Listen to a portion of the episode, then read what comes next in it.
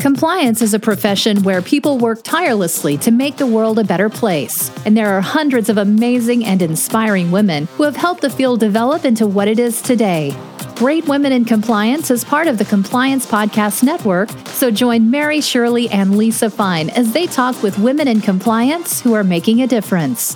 Hi, welcome to the Great Women in Compliance Podcast with Mary Shirley and Lisa Fine. We're on the Compliance Podcast Network. We are so happy to be back for our summer season, and we have a bunch of great episodes coming up, including today. I'm speaking with Jenna Waters, who is cybersecurity consultant at True Digital Security. A lot of people, myself included, say that we fell into compliance through our work or our jobs. Jenna also said she stumbled into compliance, but her work and her path are so different. She started in the Navy, then she was in college, and now she has a role today at True and dealing with um, all of these very difficult cybersecurity and technical issues that for people like me can be kind of intimidating.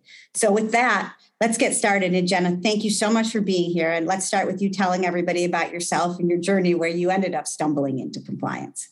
Yeah, absolutely. So, thank you for the wonderful introduction. Um, yes, I definitely just felt I feel like I just stumbled into cybersecurity and compliance, but you know, when I was younger and I graduated high school, I was one of the many of my generation um, who was like, I don't know what I want to do with my life. I just want to do something meaningful. I feel like that's sort of the um, mantra of millennials is I don't know what I want to do, but I want it to be meaningful. yeah so um, i just you know my sister at the time was um, she was serving in the army and she convinced me to enlist in the military as sort of a way to kind of find my path and also you know learn discipline and learn you know structure and to kind of get some work under my belt. And you know I kind of batted around with that idea for a summer and decided, you know what, she's right. I don't know what I want to do. I don't want to spend thousands upon thousands of dollars going to college, switching majors, which I was seeing my friends already start to do. So I enlisted in the Navy. Um, when I enlisted, I passed a series of exams um, and I became a linguistic and intelligence analyst. Um, and I served two years in California and then four years at the um, uh, at the NSA and the uh, uh, in Hawaii, and it was at the um, Naval Intelligence Operations Command. We always called it NIOC, so for me, I have to think really hard about what the actual name was. um, the military is rife with uh, like acronyms, so. Yeah, same with compliance, same with everything. Anytime yes. you a new organization, it's like a whole new alphabet. It is. It really is. And every organization is so different. They want they always wanted to find their own thing, it seems like. But I chose the I'm often asked why I chose the Navy and I joke that it was, you know, they offered me the biggest enlistment bonus, but in reality it was actually because they just seemed to have, especially in the United States, they had the longest standing traditions of all the military branches. And I appreciated that. So that that was one of the reasons I chose to go with them as for the work I did with the with the Navy, it's lot, most of it, all of it is classified. So, but what I can tell you is I did, you know, operate and work with very advanced computer information systems. Um, I did this in conjunction with um, classified materials for a variety of missions and military operations. Um, it sometimes did require knowledge of a foreign language um, and communications data, as well as cryptology uh, and some pretty robust computer skills. Um, I served as a team leader. I worked with um, all members from every branch of the armed services. So, Army, Marines, a lot of Air Force, and even a coast. I even worked with the Coast Guard guy, which was really fun. Um, we always forget about them, but they're there. He was there, a really nice guy. I spent a lot of my time, you know, doing a lot of collection and reporting of really highly technical classified information and essentially presenting strategic and tactical reports, um, both indirectly and directly, to fleet commanders as well as National Intelligence Agency leadership, um, and sometimes even above them. Let me ask a question about that, and before we go on to what you did afterwards, because you just talked about a lot of things first of all you can't talk about for for you know very yeah. legitimate reasons but also you did mention how you had a team reporting to you and you know mm-hmm. you were young i mean you were out of mm-hmm. school out of high school a few years and you're a woman so i thought mm-hmm. maybe you know you could talk a little bit about what you were learning really early on in your career about managing managing a team and what challenges if any from being a woman and a woman in the military and somebody who's in her early 20s being a leader yeah, so I was promoted to a team lead. Uh, I think I was 22, which is really young to be the manager of a team. And it was um, at any given point, it would differ between seven to 14 people. Um, so, you know, I would say the most valuable lessons I learned was obviously there's the discipline the military instills in you. I still fold my clothes the same way. Um, but I also learned flexibility. I learned the, you know, I learned how to make a plan, not just execute the plan, but then being able to adapt that plan as things within the environment or the operation change, and not just the operation itself, but also adapt my people to it. So that means sometimes meant shifting who was doing what duty. Sometimes that meant, you know, having to kind of adjust, help my team members adjust in terms of when things suddenly changed and keeping them on task and managing their stress as much as managing my own stress. Um, you know, I learned early on, and as a woman, I find this so invaluable because I feel like, at least in terms of my generation, that we we weren't necessarily always taught to be leaders. And I learned that being a leader, you know, it whether it's of one per like you're leading and mentoring one individual or 20 it's not about being in control. It's not about being the big boss you know it's it's about being accountable for your actions for your team's actions for when things go right and for when things go wrong. You know you're there to be a guide and a mentor and yes to manage your team but in a way that enables those team members to do their job and perform to the best of their abilities you know, one thing I learned was, you know, sometimes that means sacrifice as is a part of leadership. And I was 22, 23. I wanted to take all the leave the military wanted to give me. but, you know, once I found myself responsible for team members who were older than me or had and had families and children and you know we were all stuck on in Hawaii on an island you know thousands most of us thousands of miles away from our families. You know it i ended up not taking a lot of my leave time until the end of my tenure um, so that my team members could take more time to spend with their families to go on holiday or you know to see their you know friends at christmas time. I learned that being a leader means being willing to make those tough decisions and being willing to sacrifice that time sometimes. Mm-hmm. And that's hard. It's really hard to learn at such a young age. And, you know, I also learned how difficult it can be when those tough decisions sometimes translate into disciplinary actions for your team member or standing in front of your superiors and taking responsibility for if and when things didn't go as planned. Um, I think being the leader of any team, especially at a young age, and especially as a woman, you know, it's very important and it should absolutely be encouraged because you not only learn lessons about, you know, how to be in charge of a team or a project, but about yourself and about how you want to be and how you want to lead others in the future. It's a lot, to, and that's a lot to be doing. I mean, I'm thinking of myself at 22 in, in college um, didn't pick one major, but I mean, I certainly wasn't thinking about leadership. I was thinking about jobs or other things. And I mean, I do re- remember when I first got out of school, you know, looking young, feeling young, and when first dealing with people, how, how do you manage all that? But it's at a whole different level when you're dealing with national security issues and the military and seven to 14 people. So, yeah so with that then you after you were you, you, finished in you returned back home and you went to the university of tulsa. Uh, first of all how did you know you wanted to go there? Um, and then you know how did you decide what you wanted to do and focus? Um, did you want to stay in the same areas as you were in the navy or you know move to something different? Um, so I've always wanted to go to the University of Tulsa.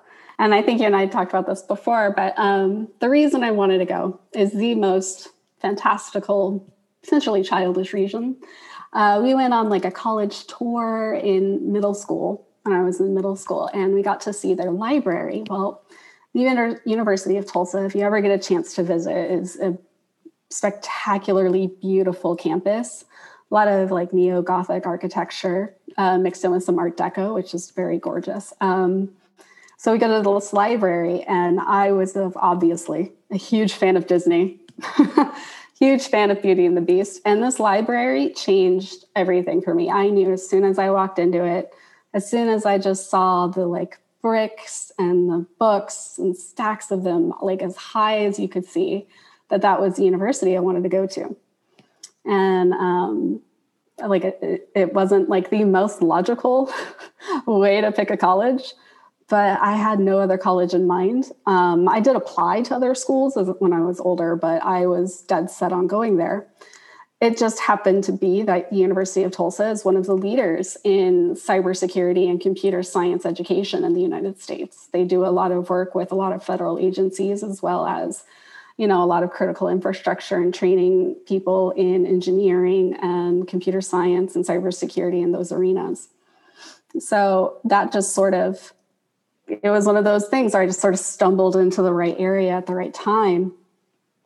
And you know, at first I was like, maybe I want to be a developer, maybe I want to do this, but cybersecurity, compliance, you know, it all just fit with what I'd already been doing and what I was already passionate about doing, which is helping people. Um, I think we're in a unique position where these skills are genuinely valuable from a business perspective, but are also genuinely valuable in terms of serving, continuing that service that I had started um, just maybe in the private sector rather than the public. Yeah, and you just mentioned this, and this is one of the things that I'm super excited to talk to you about is the relationship of cybersecurity with traditional compliance programs. And I wanted to start by talking about how do you define compliance? And then what would, you know, we have people who listen who are in so many different parts of uh, compliance, you know, ethic, ethics, compliance, decision making. What you know, what do you think to keep in mind, both as lay people and generally as you know stewards of compliance programs, to keep in mind from a larger scope? I think compliance, in terms of a definition, is a lot of times given a bad rap. It's often it's just checking boxes.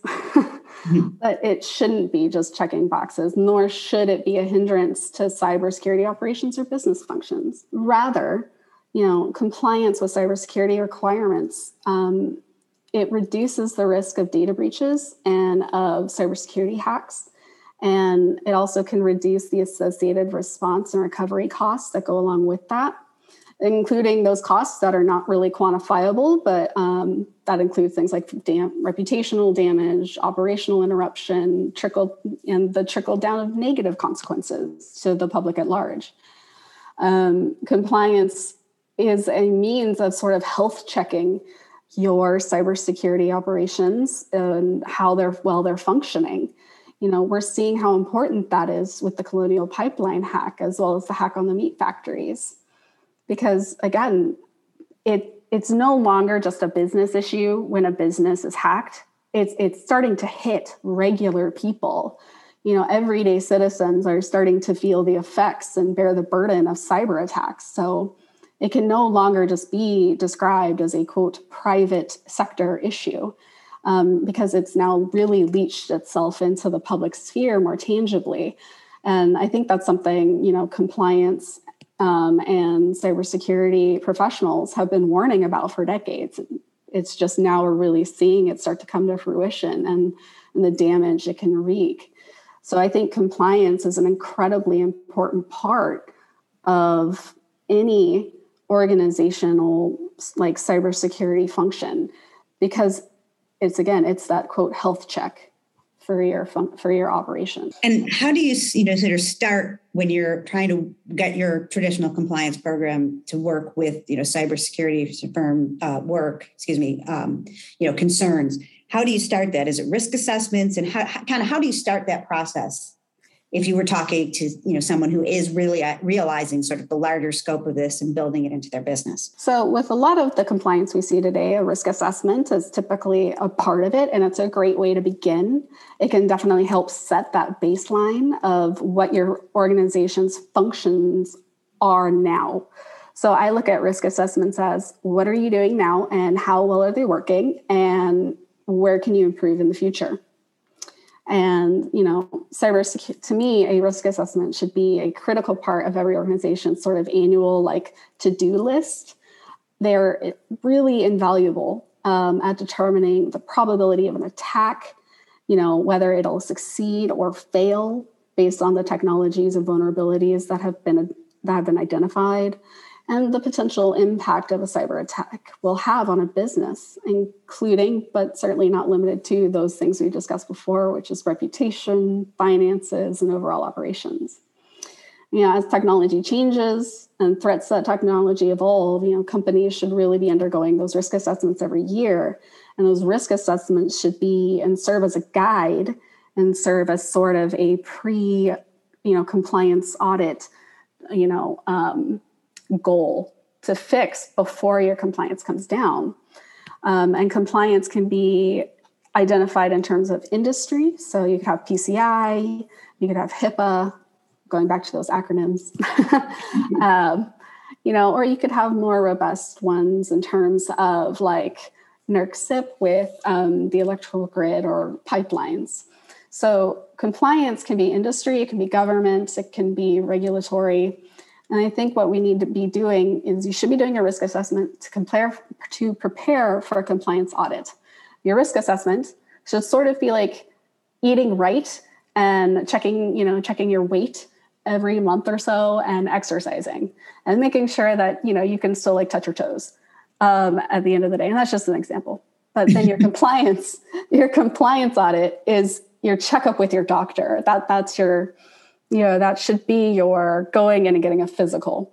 So the risk assessment should always be done and should always be done to help prepare you for an audit so that you know what you need to do between now and the audit. And then how you know one of the challenges i mean we all we all get both in terms of resources and buy-in. You know how, how do you help or encourage leadership buy-in um, and you know ensuring that you're going to be able to to, to get, make your best case to leadership and to, to get them to buy in. Leadership buy-in is absolutely essential and it needs it needs to come into play now.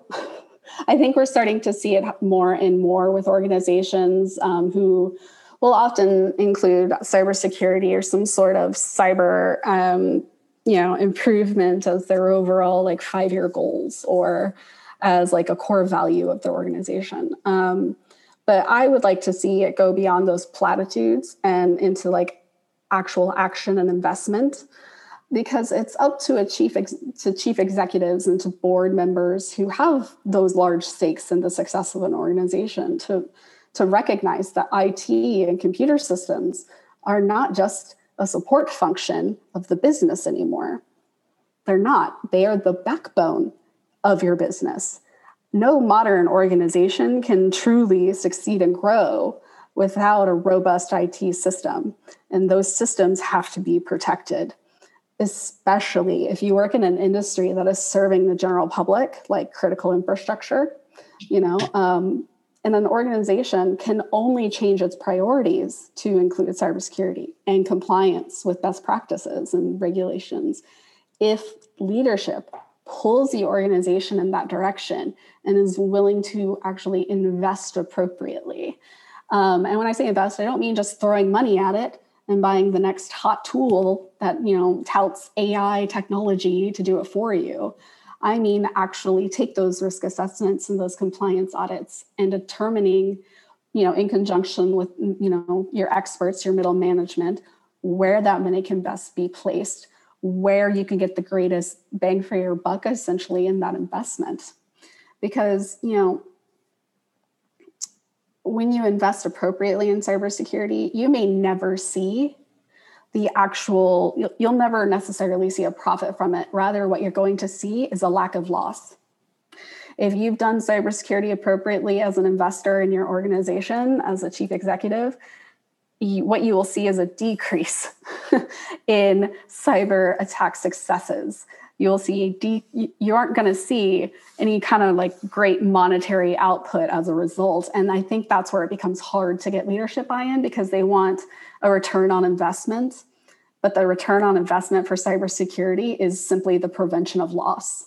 And that's hard to quantify but i think once you can do that well and, and i think that's a parallel to what all mm-hmm. ethics and compliance people are, are doing is that if things aren't going wrong that means that you know you're, you're, you're successful. The, the challenge is when that goes on for a long time people think you know do we need to be doing everything we're doing? Uh, you know is this it makes sense? But that actually brings me to a topic that when we talked before. One of the two couple things that i want to make sure we, we talked about here which is the diff- difference right now you're talking about cybersecurity here which is everything even with the leadership's buy-in and then our cyber um, reactivity um, and the idea that by cybersecurity, I think I've got this. Is that that's you know being proactive, and then some of the cyber reactivity is when you are forced to do many incident responses. How you know? Uh, can you talk a little bit about that as well? Yeah, absolutely. So, you know, I like to use our healthcare system as a metaphor for this, for the difference between cybersecurity and cyber reactivity.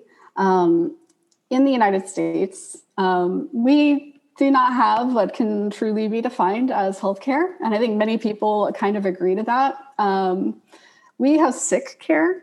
Uh, sort of that means the way that system is structured is you only receive or seek medical attention when you're sick or occasionally in my you know circumstances worried about being sick um, i'm a bit of a germaphobe which is fine um, but preventative care in our system t- tends to take a back seat um, you know, checkups, physicals, and then your diet and your exercise and taking vitamins and even things like flossing our teeth are not the focus um, because those don't really make money. You know, mm-hmm. X-rays make money. Expensive treatments to make money. Cybersecurity and the cybersecurity industry and the compliance industry is, is similar. Um, it's changing, but it's still similar. You know, cyber, we don't have cybersecurity in this country. Rather, the industry is based around this idea of cyber reactivity. Um, you know, there's more profit to be made by organizations who sell security monitoring and detection tools by cyber reactivity rather than preventing attacks in the first place. So, you know, people you'll always see with something like a colonial pipeline hack or with the meat factories or with the um, uh, Experian hack. Um, all of a sudden, the investment in tools and technology will like spike, and people start implementing things left and right without actually going through the motions of determining if it's right for their organization and if this tool actually functions as well as it says it will. yeah. And I've seen this and experienced it in the private sector and teams I've worked with this too. So it's which is really kind of frightening sometimes. Um, but it's it's often these same stakeholders and organizations who, you know, will tell you we need better security. Look at my fancy multi-thousand dollar tool that uses AI and data-driven mm-hmm. holistic analysis. And those words mean nothing. mm-hmm. So, you know, uh, but it's also those same people who say that compliance isn't useful because it's just ticking boxes. Yeah. So, yeah, yeah. So it's going back to our healthcare metaphor. A compliance should be like an annual, or even if you're really just like excited about it, biannual medical physical for your organization. You go to a trusted, trained, credentialed third party um, who objectively obsesses the overall health of your IT, its operations, and the security controls that are in place to protect it. And not just technology, but also looks into your processes, your procedures, your people, your training, and provides that assessment. You know, I certainly don't go to my, I certainly don't perform my own blood work. I go to a trusted doctor to do that. I don't trust myself to do that. So an organization shouldn't really be doing this themselves. They shouldn't be self-assessing um, if you know if they have a very high risk profile. And to me, trusting an organization to audit itself is akin to trusting myself to stick a needle in my arm right. um, and to see if I have diabetes or cancer. It's, right. it's, you know, and I see a lot of times, you know, I love internal audit teams. I really do. I work with a lot of them, and they're so passionate about what they do. But even at times, they're hampered by you know leadership or the quote overall goals of the organization to do their jobs so i think sometimes bringing in that third party really helps them get the yeah. message across to leadership because all of a sudden you have a third party who you've paid money to going no your audit team was right you need to fix this you know yeah and i really think audits you know if you perform an audit every year, whether you're performing it on PCI, which is you know payment card industry, or you're doing a HIPAA audit, or you're doing, you know, um, any kind of audit really. If you're going to do that, that's part of your due diligence every year. And if you're not doing your due diligence every year to ensure the cybersecurity of your organization meets compliance and best practices, then you're being negligent you know and yeah yeah if it's your data it's your business it's your employees and your customers therefore it's your responsibility to ensure that you are protecting all of that and one of the things that you talked about about that too is I mean, and I also I was going to say one other point too is that it, it's much better to figure this all out before you're in the middle of your reactivity crisis. Um, yes, you have no choice. It's nice to have planned who you want to work with and everything else because even from a practical standpoint, the number of companies eh, that will just reach out to you the day after they think something bad happened. Um, they're like, oh look, you know. So, so the other thing is, if you want to be able to choose your, you know, the the best providers, or you know, figure out who to hire and things like that, it's a lot better to be doing that not in the middle of the crisis. Um, but you did say to follow along with that. One thing, another another thing was that one one dollar in data security can be ten dollars saved. Mm-hmm. Um, so I just thought that was such a, an interesting statistic. And I thought maybe you had like an example or two that would you know, kind of be a practical one for that. Um, again, that's hard to come up with an example because if you haven't, if you haven't had a hack, you haven't lost money. Right. yeah. Right. But no, I realized that part of it as soon as I said it. But I also thought about the fact that you know, not necessarily like this company avoided it, but some of the, you know, things you've talked about a couple times, you know, Colonial Pipeline and other things, you know, those were huge breaches that mm-hmm. with some other things would have been able to, you know, probably without gaps earlier. You can't say for sure, but may have been less likely to occur. Absolutely. So, uh, a good example would probably be um, and I'm probably getting the name wrong just because I always mix it up with Expedia, the travel company. So mm-hmm. if I mm-hmm. say that, I apologize. But the Experian hack. Yeah.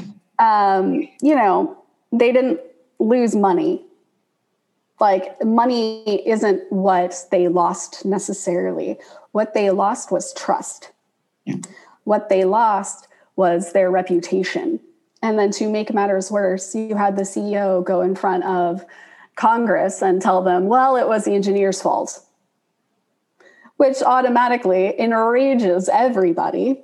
Because, like I said before, I think many people look at leadership, and if leadership cannot take responsibility for what has happened, then you know it, it it's kind of appalling. yeah. and, and it, it, tends to rub everyone's craw a little little raw. Mm-hmm. And um, I totally just regionalized myself with that, obviously from the South. Um, but um, that is an example of it. How much business did they lose all of a sudden because people were like, oh, you just lost all of my personal data. And what I get from it is $10 in a, you know, big you know, class action lawsuit and some free monitoring from you. from you. You couldn't even do your job. I'm going to go to TransUnion. Bye. So it, it's that loss of business. They had a huge loss in stocks and revenue right after that. And then it dumped again when the CEO was like, it was the engineer's fault, not my fault. So that that's an example of and an, a hack that actually didn't cost them financial money until it became public. And then it translated into dollars and cents in terms of their stocks, in terms of their revenue. And because what they did is they lost trust. They lost the trust of their customers, of their investors. And, you know, it's taken years for them to build it back up. I think they were um, bought out by Intuit or something. But yeah, something like that. It took years for them to recover from that. And I highly urge any organization, if you don't think your CEO should go in front of Congress, you might want to pick somebody else. just, just but throwing that out there because you did not help them. Um, and, if your CEO is going, make sure they're very, very well prepped. I was sure this is a lesson. I mean, for anyone on any level, you certainly don't go mm-hmm. to Congress, but I mean, I, I, don't forget when people come into me and, you know, on, on, any level. I mean, there are times where you have to say, this went wrong and this is how yeah. we're going to fix it. But you don't go out into the rest of the world and say, it was him, it was her, it wasn't me you know that's part of being a decent leader you know a lot of times you fall on the sword and at the other hand you make sure that the on the flip side that the engineers get credit when things go right. That's you know that's i think that's leadership that's a little bit different. No so, it, it is but i think that's a good example of how you can they could have invested in actually providing their security teams with the adequate you know skills personnel um, and yes tools and technology to prevent that from happening or to mitigate you know the consequences. So instead of losing what millions of records maybe they would have only lost a couple hundred or even if they lost millions it's all encrypted anyway so they didn't have it. Yeah. Like that was one thing is like why wasn't this data encrypted? Like they should even if they got access to it they shouldn't have been able to read it. Right yeah. It, it, it, sounds so obvious when you think about it. And mm-hmm. at a certain point in time you know people i think get so involved in what they do day to day they either minimize risk or see it differently. It's why it's why again back to your point sometimes you need someone who's not in the weeds every day to kind of help you refocus. Um, so is there any other little bit of advice you'd like to share um, with the uh, with the, the, the the listeners? You know, most of whom are ethics and compliance professionals that aren't as specialized or technical. But any any other passing bit you'd want to share? I just really want to stress that I think moving forward, and most of my colleagues and people in compliance and who work on the more technical side of cybersecurity, you know, we really see it, it it's critical it, it's a critical sector and a criti- like very important for ensuring the robust sustainable you know economic and social welfare of the united states and her people and really any country. And i believe businesses regardless of size but especially public policy leaders at this stage need to be aware of cybersecurity risks in order to prepare and prevent attacks from occurring. And compliance is a big part of that. And it needs to be a bigger part of that. Again, it needs to be a health check, especially for critical infrastructure, especially for, you know, organiz- like organizations that do our food and meat processing. It things that we take for granted they need to be able to focus on the cybersecurity of the organization as well as what makes them profitable. Because at this point, a cybersecurity attack on a business could cripple its ability to continue to operate. You know, and if this is an organization like a hospital, you know, then that outcome it can be dire for the public. It can have far-reaching consequences beyond just loss of profit or the business continuing. It, it, goes well beyond that into the public sphere. So I mm-hmm. really think that we need, as a country, to say that this is sort of our new frontier and we have to make sure it's not really new anymore. It's like 20 years mm-hmm. old. but we have to really start wondering how do how do we actually protect ourselves?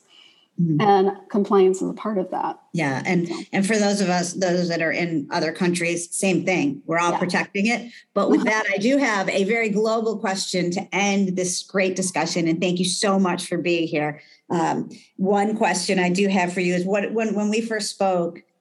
Um, Jenna has some really cool book covers for the Harry Potter series. So Harry Potter, listen, that's about as global as you get. I mean, you know, they're they're flying everywhere, literally. So I wanted to ask you um, which, um, we, and I like Harry Potter a lot too. So, um, which house would you be in and what character? I, I, really wanted to be, and I always envisioned myself as a Hermione, and then I was in Hufflepuff, which I've come to terms with. But I did try while doing my research to find some, you know, famous Hufflepuffs that I could, you know, relate to.